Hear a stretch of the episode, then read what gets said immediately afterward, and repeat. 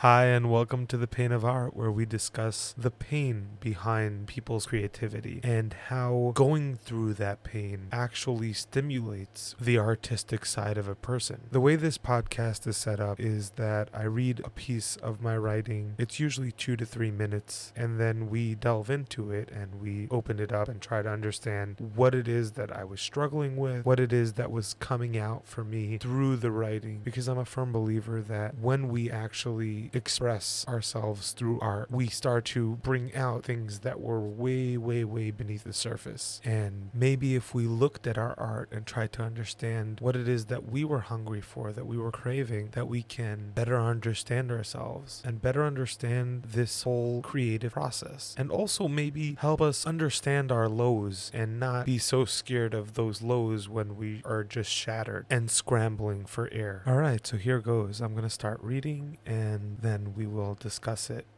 When I die, I want you to clap at my funeral. When I die, I want you to eat egg salad.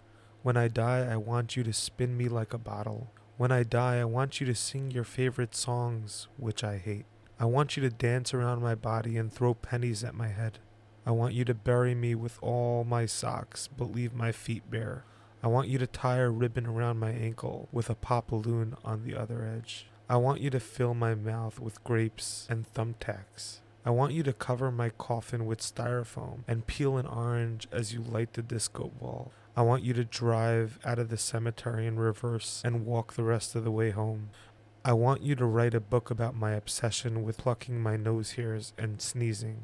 I want you to yell at our dog and smile at that wretched neighbor of ours. I want you to Photoshop yourself into a magazine cover and burn it behind our favorite Chinese restaurant.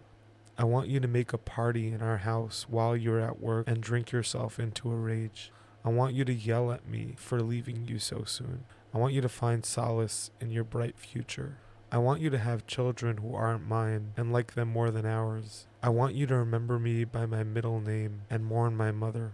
I want you to be sad for my loss and not yours.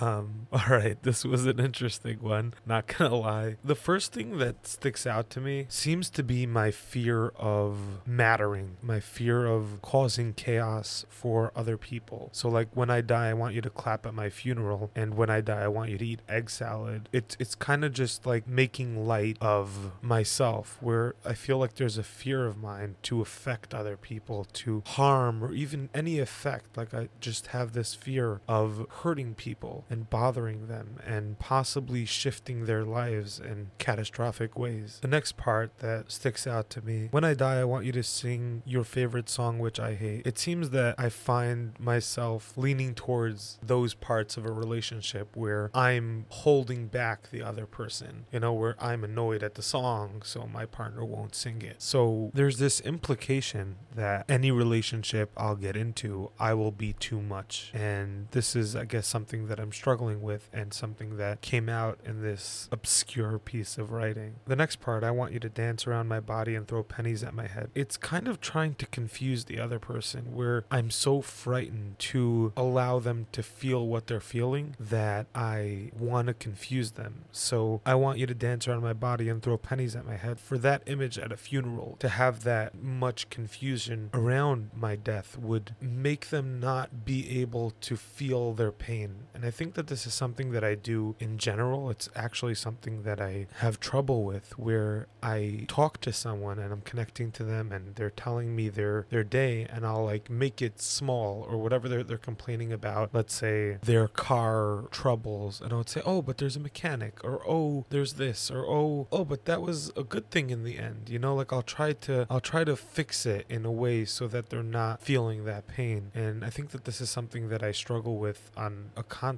where I'm always, I guess, from the other person's point of view, maybe I'm minimizing their pain or I'm not even allowing them to fully express what is bothering them because I'm right away giving a solution, whatever that means, like a temporary solution or like a like duct tape on the situation. And through that, I don't have to deal with, or I feel like I'm actually helping them when really I'm just pushing their pain down. The next part that I think is really interesting is I want you to bury me with all my socks, but leave my feet bare. It's a level of neglect that I want people to do for me when I'm not able to do it anymore. Where there's this idea where I can have everything, but I'll treat myself like crap. I'll have all my socks with me, but my feet will be barefoot. There's this need for me to always remain in neglect. And it's something that I'm struggling with. It's something that I'm working on where I'm starting to take care of myself and starting to make sure I have everything I need really put a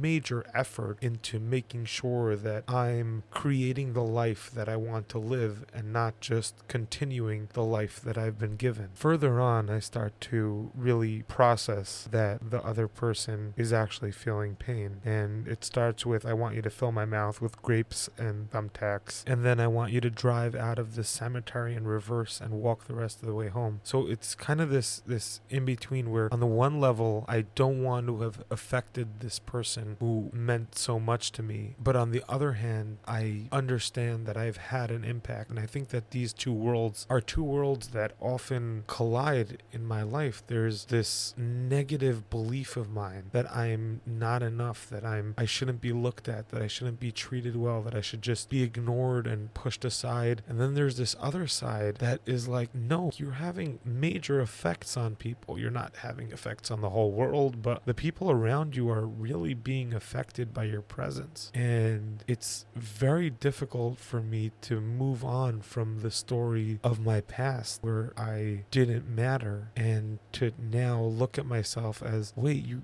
you might matter to people you know you might actually like believe it or not you might actually matter to someone and you will matter to someone in this story you're mattering to someone and and kind of playing with that a little where in the beginning I'm like drive out of the cemetery in reverse but then walk the rest of the way home where I'm understanding that the other person is grieving my loss and and allowing them to really sit with it. But this is more about me trying to really understand that I matter. And then the next one I want you to write a book about my obsession with plucking my nose hairs and sneezing. It seems like a joke like this one seems like a little bit like a joke but it's it's also finding a way to communicate to myself that small things in a relationship small little tidbits of my actions or my nuances might be meaningful to someone, might be meaningful to my significant other. And I'm really starting to shed a light on that and really starting to understand all that. The next one, I want you to yell at our dog and smile at that wretched neighbor of ours. And the one that follows, which is, I want you to Photoshop yourself into People's magazine cover and burn it behind our favorite Chinese restaurant, are both highlighting parts of normal life that I can only dream of. You know, having a dog, having a neighbor that I hate. It sounds crazy, but that's a dream it's not a dream of mine, but it would be like a part of the dream. And having a favorite Chinese restaurant, you know, that's just like it's just all these things that I'm toying with through the lens of loss. I'm still very new to all of this self understanding and understanding that I am a person that shouldn't be neglected and someone that matters and all that. So the only way that I can really start to explore other lives or other ways of me existing outside of neglect are through my death. So it's funny because I first have to die and then now I can be nostalgic. And this is how I'm actually formulating my dream. And it's very interesting to watch this because it looks it looks all stupid, but to me this is these are things that I want. I want to have all these things. A favorite Chinese restaurant, wretched neighbor, a dog. I want to have little nuances that are interesting to my partner. I really want to matter and I want want a life where I matter and a life where where I can be a part of it. I want you to make a party in your house while you're at work and drink yourself into a rage. I want you to yell at me for leaving you so soon.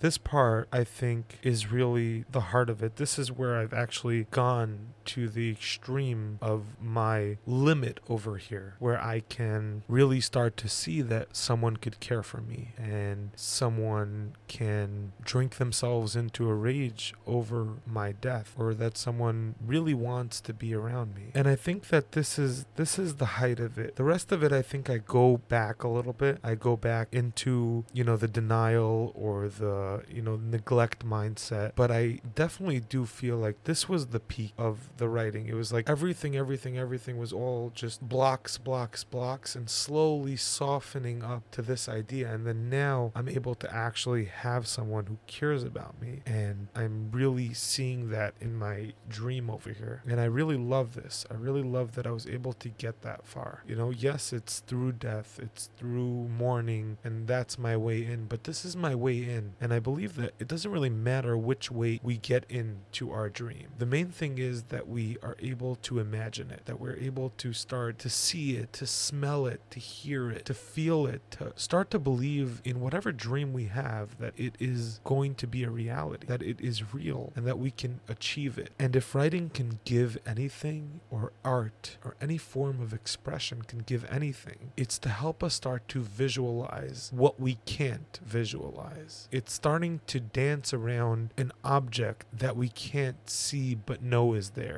And through this piece, I feel like I really got there. I really started just hating myself and neglecting myself and just pushing myself aside. And now at this point, like someone's actually caring for me. And through the writing, I was able to get there, to get to this depth. And then here I go back. So it's like I want you to remember me by my middle name and mourn my mother. I go back, like I revert back to the old one. And then I want you to be sad for my loss and not yours. You know, like this is the thing. Like our our patterns will pull us back in. And it's it's funny. I could have really just cut that out and left the ending at the at the peak. But I feel like this is really resonating as truth to me because in the beginning when we're on our journey out, when we start to see new realities, when we start to break old patterns, the patterns repeat themselves. They come back and they come back and they come back and they come back and it's difficult to stay in this new envisioned reality for long. And I feel like with this piece you actually see that. You re- you see that I reached a peak and then I went back into my old pattern. And this is the process. First we come out, we see a little bit, then we get pulled back in, and then we come out for a little longer, and then we get pulled back in. And then each time we